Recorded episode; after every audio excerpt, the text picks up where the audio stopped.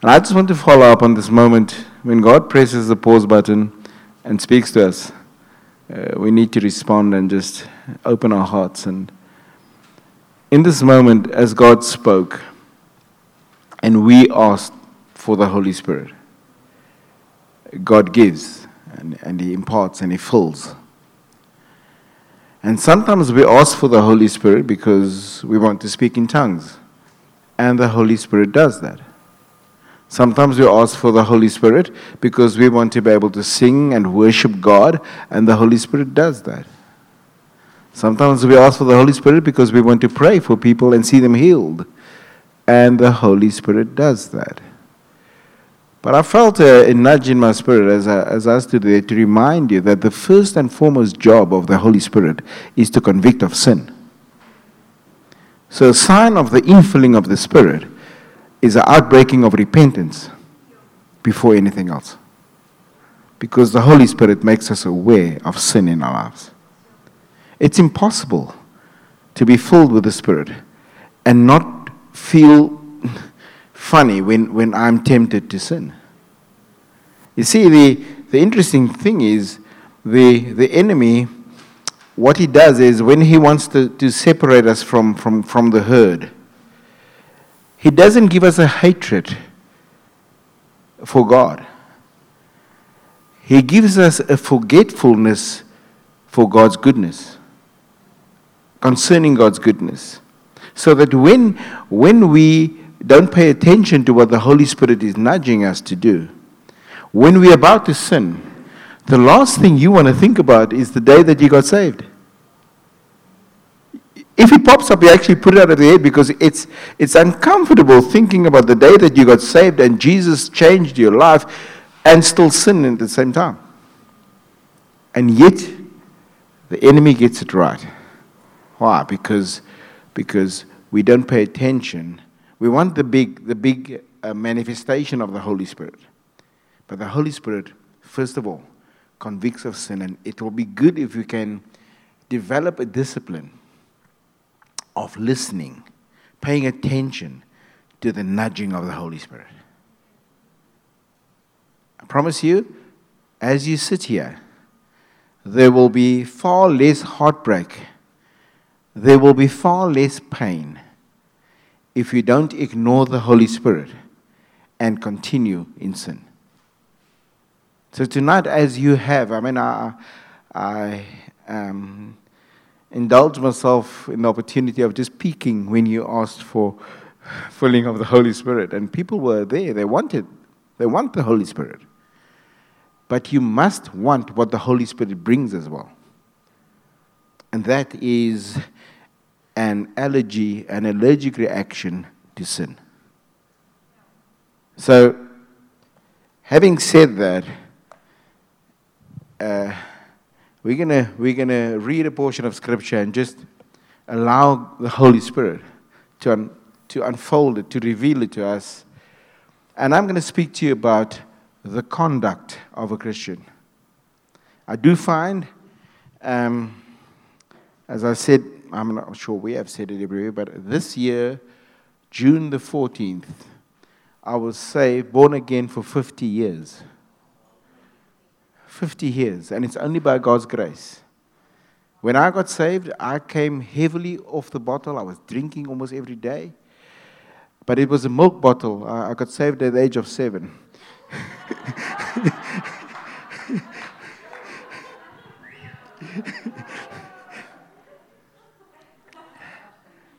and, and it's just by God's grace. But you know what? You know what?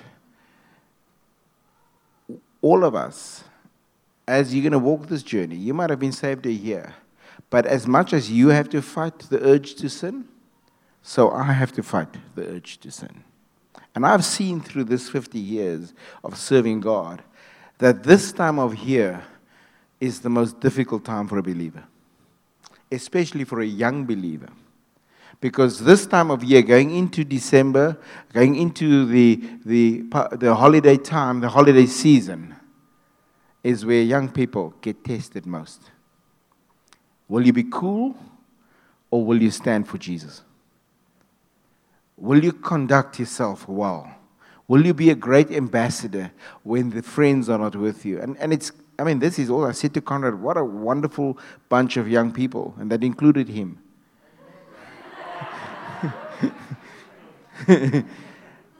but you know what? Some of you are going home. Some of you are going on holiday. And my question, the challenge to you today is after you've asked for the filling of the Holy Spirit, will you conduct yourself as somebody that has been filled with the Holy Spirit? And I know it's a challenge, but you have to make a decision about it. Because if you don't decide, the enemy will take any opportunity of blindsiding you. So here's a couple of things. Um, just, I mean, obviously, when you've been filled with the Holy Spirit, honesty is important. So, just as a sign of honesty, I mean, now's the test. Are you going to be honest tonight? Who has used the F word before? Hmm. Good question. Which one? Good question. So, I'm about to use the F word four times tonight, if that's okay with the leadership. I'm going to speak about fleeing, following, fighting, and being furnished. Is that okay?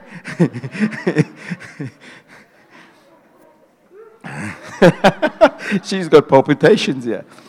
Okay, so we're going to read in 1 Timothy 1 Timothy 6 verse 11. Um, yeah, I see Conrad that's sort of got a light sweat. It looked like he ate strong curry. He's just got a light sweat on his brow. uh, um, we're going to read in 1 Timothy 6 verse, verse uh, 11.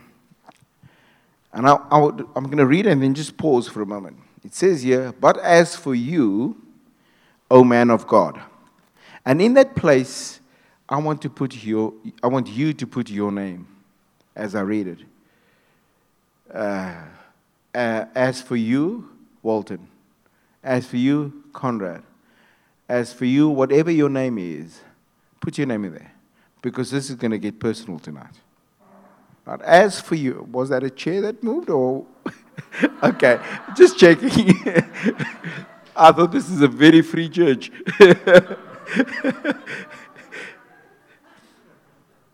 as for you, Peter, Trevor, Sandy, Michelle, whatever your name is, as for you, flee from these things.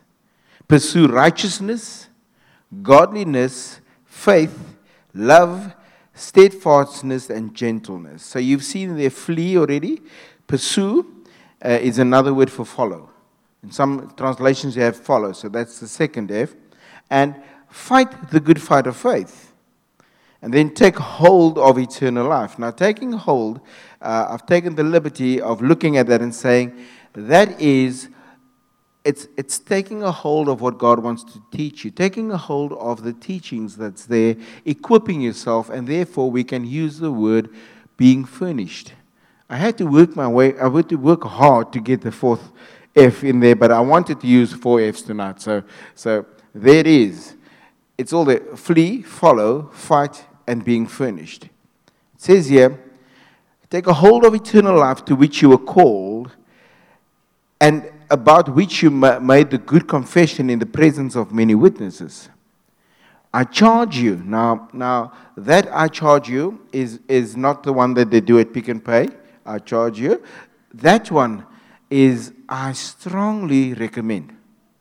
I strongly suggest. So you wouldn't remember that now, but, but when you were little and you broke something, a glass for the third or the fourth time, that's when your mother would say, Leave the glasses alone.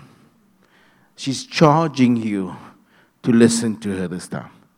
She's strongly recommending that if you do not listen, supernaturally your behind will start burning. When, he, when we were still allowed to do that, of course. Eh? That's, the, that's the severity with which the writer speaks here. I, I charge you. So it's, it's important that we listen here, that we pay attention. It says, I charge you in the presence of God. Now, I mean, there can't be a greater witness than this. I charge you in the presence of God who gives life to all things and of Christ Jesus. I mean, It's, it's, it's, it's the top witnesses. And we have just asked for the Holy Spirit. I mean, God the Father, God the Son, and the Holy Spirit, He charges you in the presence of God to pay attention to what He's saying to you. Whose testimony before Pontius Pilate made the good confession. Now, this is what He's charging you with to keep the commandment unstained. Your conduct, keep your conduct in this festive season, keep it unstained, free from reproach until the appearing of our Lord Jesus Christ. So, this is not just a charging to be good so that Santa can bring you something. Because apparently, people saying that he comes to see if who's been naughty or nice. And if you've been nice, he brings you something. I mean, uh, it's a heap of rubbish, but, but some people act nicely over Christmas time. Uh, Paul says, no, it's, it's not about Christmas, it's until Jesus comes. So it's not acting good for the festive season. It is our job, it's our responsibility to act well, to, that our conduct be one of that of a believer until Jesus comes. That becomes a bit heavy. Which he will display at the proper time. He who is the blessed. I mean, this is one of the most. I tell you, if you want to read a scripture, a portion of scripture that's beautiful, if you want to read something that's uplifting, go and read this part over and over. And it's the most beautiful portion of scripture. It says, He who is the blessed and only sovereign, the King of kings and the Lord of Lords, who alone has immortality, who dwells in an unapproachable light, whom no one has ever seen or can see, to him be honor and eternal dominion forever. That's the God that we serve. And it's for him, it's, it's for his sake that we are charged to pay attention to our conduct even when other people don't see us. It's, it's easy to go through all the actions and to do the same things and lift our hands and close our eyes and jump. There was a young man, I suppose he, he's at kids' facility, but he was jumping this high. I'm like, how does he get there? And, but it's easy when we're amongst our friends to actually have our conduct um, display the values of what a believer should act like. But my concern is when we leave here, when we go home, when we go and spend holiday time somewhere else, when we're going to be amongst friends, when we're going to get to end of year, uh, invited to end of year parties, when we're going to get invited to some special event where just a certain amount of people is there because you're special because you're invited how will your conduct be there? So it says to survive. This is the four F's so that you can survive the season ahead until Jesus comes. Number one, flee. It says, You, and whatever your name, name is, flee from these things. And if you think of it, fleeing is not a, I mean, I, I've never been to the, to the army. I'm not sure if I should be grateful for that or not, because I don't have army stories, nothing like that. But, but they used to march. I, I watched a couple of uh, um, events where they marched, but they went nowhere. They stood in one place marching. I'm like, what's the sense in marching if you're not going anywhere? Now, now there's a name for what's that called? When they're marching in one spot and not going anywhere? Makeri pas. Ek dink hulle makeri is anders. but you're marching, you're walking, and you're breaking into a sweat, but you're going nowhere. That's not fleeing. Fleeing is when you make a deliberate effort to get distance between you and what you're fleeing from. And I'm not going to go into all of that because of the time, but if you read the preceding five verses to that statement, you will find exactly what it is you should be fleeing from. Stuff like uh, um, a gospel that's not the gospel that Paul preaches. Flee from somebody's clever idea of what he thinks the Bible is actual about. some philosophical idea. And unfortunately, us as young people, when we're at university and, and all, all the places of learning, we actually get bombarded with other kind of thinking. The Bible says, flee from that. Flee from the love of money. Flee from this pit of hell where the world want to tell you you must be successful with money before you regard it as successful. Flee from these things. Flee from what society says is success. Because there's a lot of rich people that are going to hell. I actually said it this morning. When we say to somebody in anger, go to hell, ah, we just have to go and apologize afterwards. But, but it's not that big a deal. It's, it's, it's a curse, but, it, but I mean, it's, it's, it's said and we can and apologize. But when somebody dies without Jesus, even if he has money, and he stands before God in judgment, and God says to him, Go to hell, it's got a total different meaning. It's for eternity. And there's no apology coming. He's going to hell.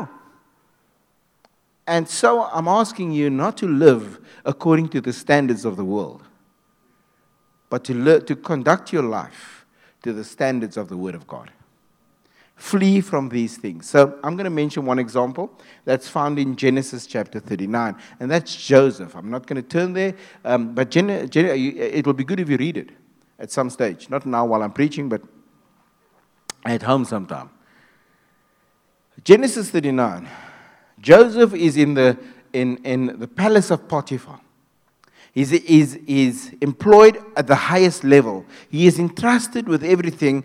And the Bible says, now I don't quite know, but I'm trying to interpret that part. Uh, the Bible says, and Potiphar's wife laid longing eyes on him. Now, now you can try and figure out what that means. And then she said to him, and I mean, I just, you know, I'm a guy that preaches stuff, and she said to him, Lie with me. And if I was Joseph, I would have said, What should we lie about?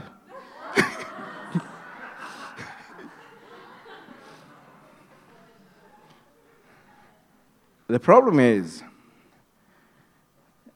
Joseph actually honored. He said, If I sin with you, I don't sin just against you, I sin against Potiphar, but I sin against God.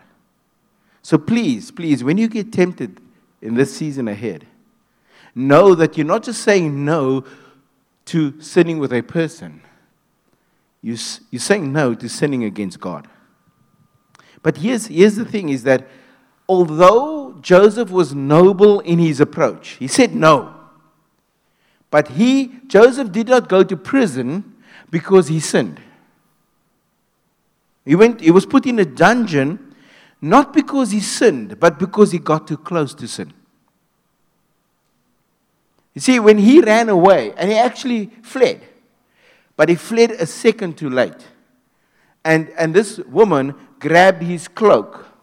And when he left, although he did nothing wrong, she had evidence in her hand that he was too close to sin. And because of the evidence in her hand, he was put in prison. So, can I ask you, what does the enemy have in his hand? That, that is, a, is testimony that you got too close to sin. The Bible is very clear. It's not just guarding against sin, but guarding against anything that looks like sin. And it tells us, flee from those things. And I'm asking you, the moment somebody says, Don't worry, I've got it under control, I mean, haven't you had a drunk friend? I'm not going to say it's you, but let's imagine you had a drunk friend once, right? That you wanted to go home and he wants the keys. I'm in charge. I can do it. Uh. And he gets in the left hand side of the car, and it's a right hand drive, and he wants to start the car, and he's like putting the key into the dashboard. And he, but he's got it. He's got it under control. Don't be like that, please. Don't be like that. Thinking that you're in control and for everybody else around you, they can see that you haven't got this singing under control. I'm, I'm really asking you to consider not going into situations where you might get too close to sin. Don't think you've got it under control because the enemy has been busy for thousands of years working out schemes to trap you. So, number one is flee from these things. Then he says, pursue righteousness, godliness, faith, love, steadfastness, gentleness. Now, pursuing is not just looking at it at a glance, it's going after something with all your heart, desiring it with everything you have. So he says, flee from sin, but pursue righteousness. And in one line, you can say, pursue God. Because God is locked up in everything that is explained there. Pursue God. And on earth, we, we, as we live our lives out here, it's important that we learn to pursue what God has for us. Um, if we look in Second Kings, I'm not going to, that's a whole message on its own. I preached on that this morning in Grabouw. Um, but if you look at somebody who pursued well, it was Elisha. Second Kings 2, verse 1. Elisha learned what it was to pursue well because Elijah came and said to him, Elisha, so it's the older man who's about to leave, speaking to the younger uh, uh, guy who is about to step into his shoes. And he says to him, says to him, I have got to go to Bethel. So you stay here, please. And Elisha said, No.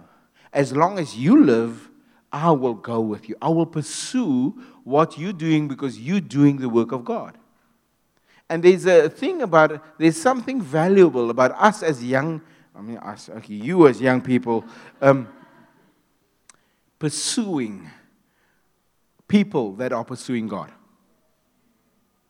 The first thing that, I, that, that was important is that Elijah, Elijah said to, to Elisha, God told me I need to go to Bethel. So find yourself an Elijah, a leader that hears from God. And then you, you pursue.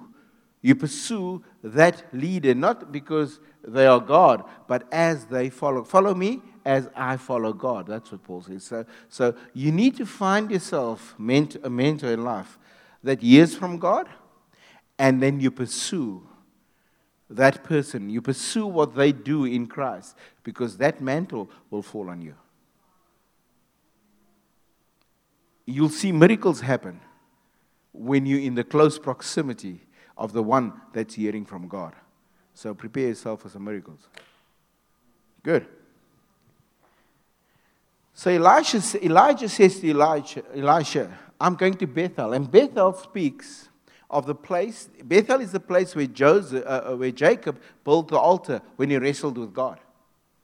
And he built the altar and he got a personal revelation of who God is. And out of that, out of that heart, and now we don't think of worship just as singing, out of that, he worshiped God. He lived a life for God because he had, he had wrestled with God.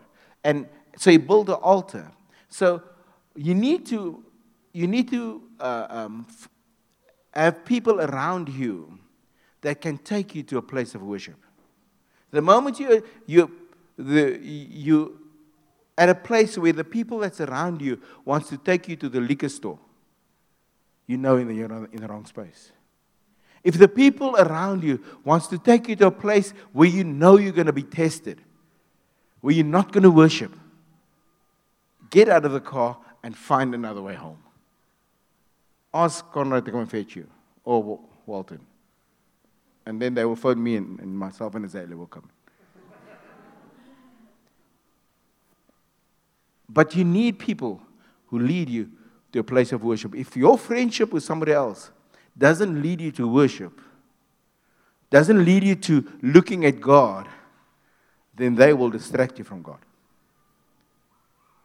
The other thing that Elijah said to Elisha was, I'm going to Jericho, but you please stay here. And, and Elisha said, But I'm going with you. I'll pursue. I'm going to pursue what God has for me. And Jericho's, I call it the place of the scarlet line. Because that's where Rahab, when she found her salvation, she hung the red rope out the window as a sign that they will be saved. And a red rope is, is scarlet. It's, We have a New Testament version of that. It's the cross of Jesus. Because where he bled, there was this red line flowing, dripping on the ground. It's a place of salvation. We need leaders, we need friends that will lead us to the cross. We need friends that we can have discussions about the cross with. And my question to you is in your friendship, can you freely speak about the place of the scarlet line? The place where Jesus died for our sins. Now, yes, we shouldn't separate ourselves from the world that we don't test, testify to them. We need to lead them to the Lord. But I'm talking about your spiritual well being. You should not be dependent for your spiritual well being on somebody who prevents you from going to the place of the scarlet line.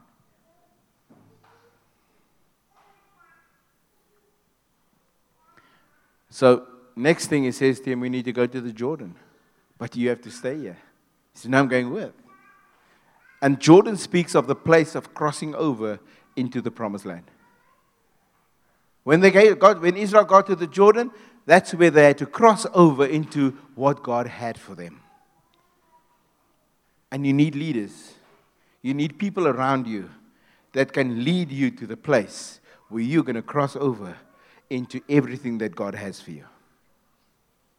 You don't need people that will be, be like, like Reuben and Gad, that they said, No, no, we're not crossing the Jordan. We're settling on the east side of Jordan, which is outside of Canaan. Because we saw with our eyes that the land looks good.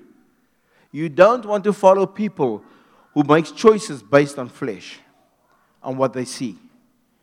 You need people that make choices based on what God told them to do. And as an act of obedience, they will walk through the Jordan. These are the people that you need to surround yourself with. Because when you stand close to them, as they hit the ground and you see the water part, you realize that you didn't have to cross your obstacle, your difficult moment alone. You've got somebody walking next to you.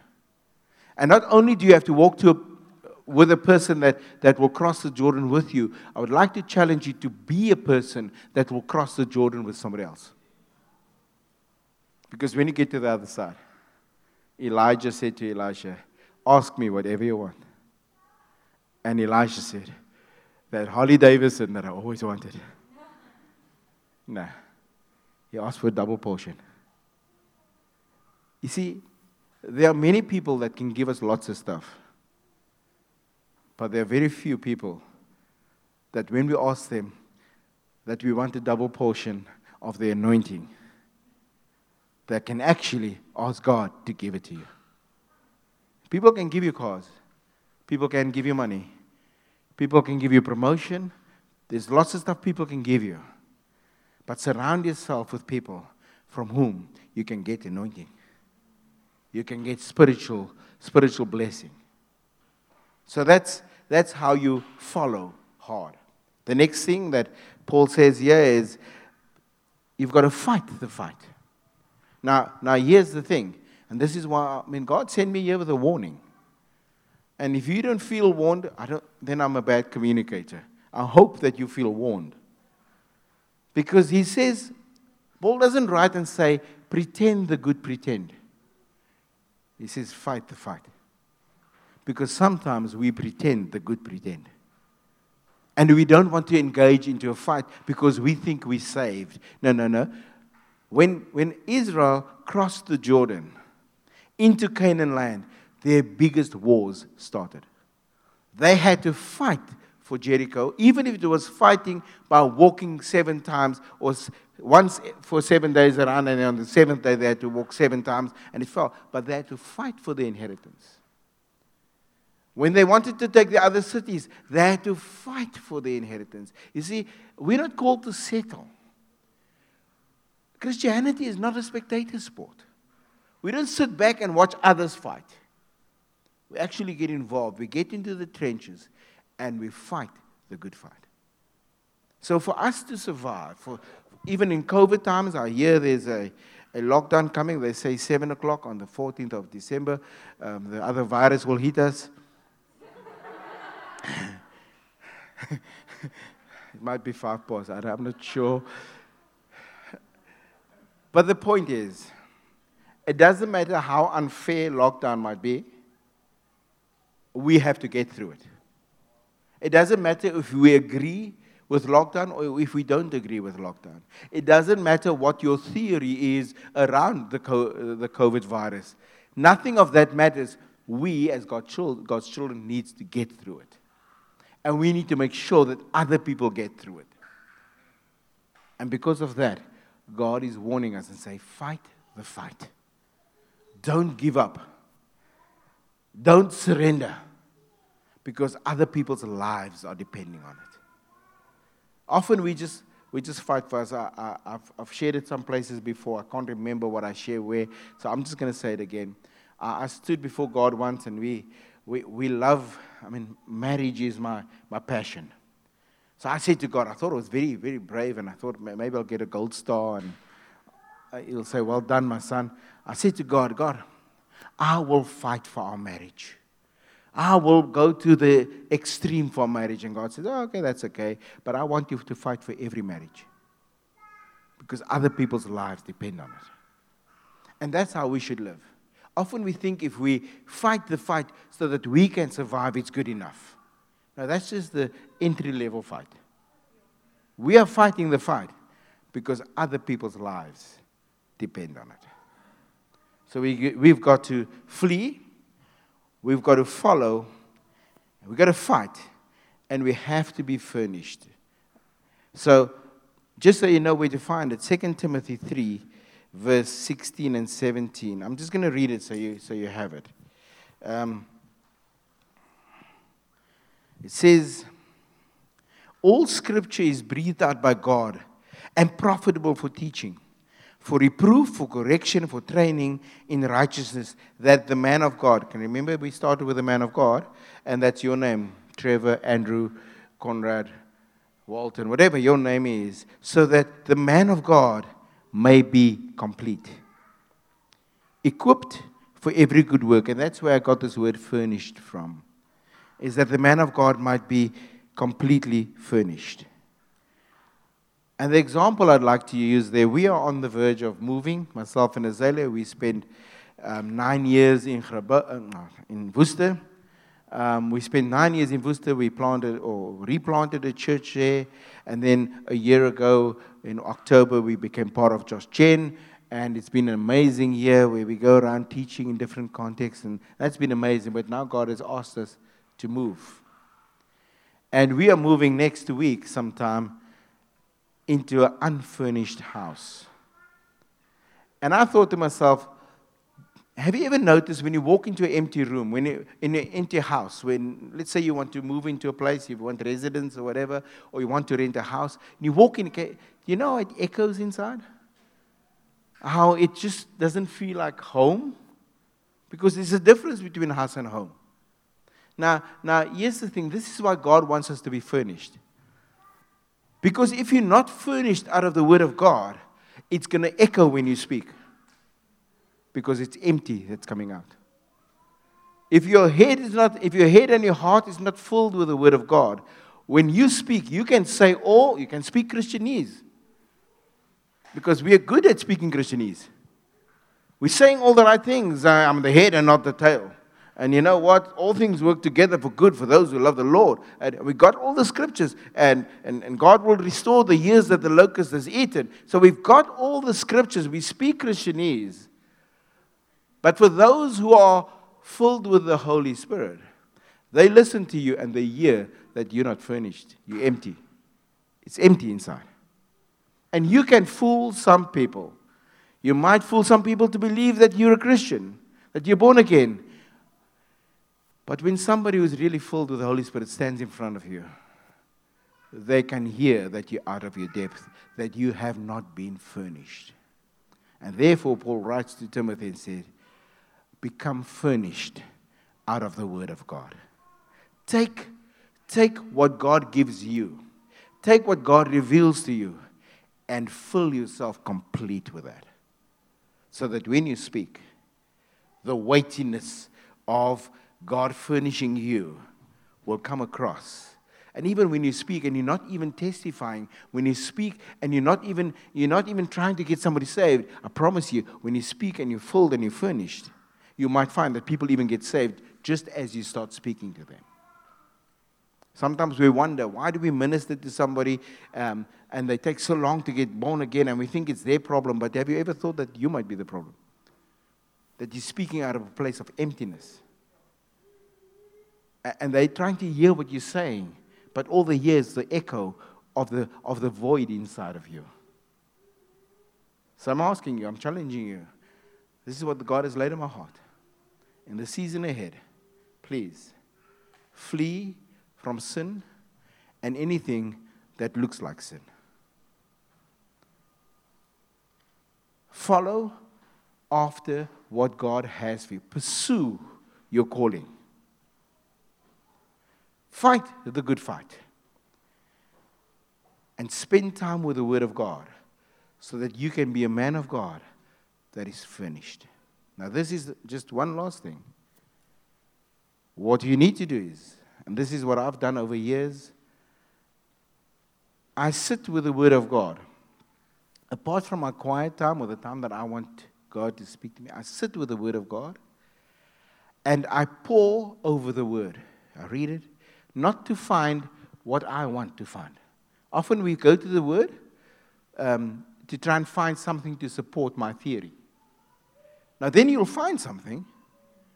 Um, I'm thinking of when I was young, uh, we, we, the, the ladies in our, in our church were not allowed to cut their hair. Now, I mean, you might think, ah, but you, your people don't need to cut it. It doesn't grow very long. Um, but, but there was still a, it was still a rule that you're not allowed to cut your hair. Some will get it tomorrow, but then you explain it to them, okay? And, and, and some of the ladies with, with the longer hair, to get a, just something different, they would tie their hair in a top knot. They would call that, but you have a, a top knot. And some brother had a problem with that. So, so, so he went to that scripture that says that those who are on the rooftops, right, uh, uh, that they don't stay there but come down. And he, he changed it to say that, that top knot come down.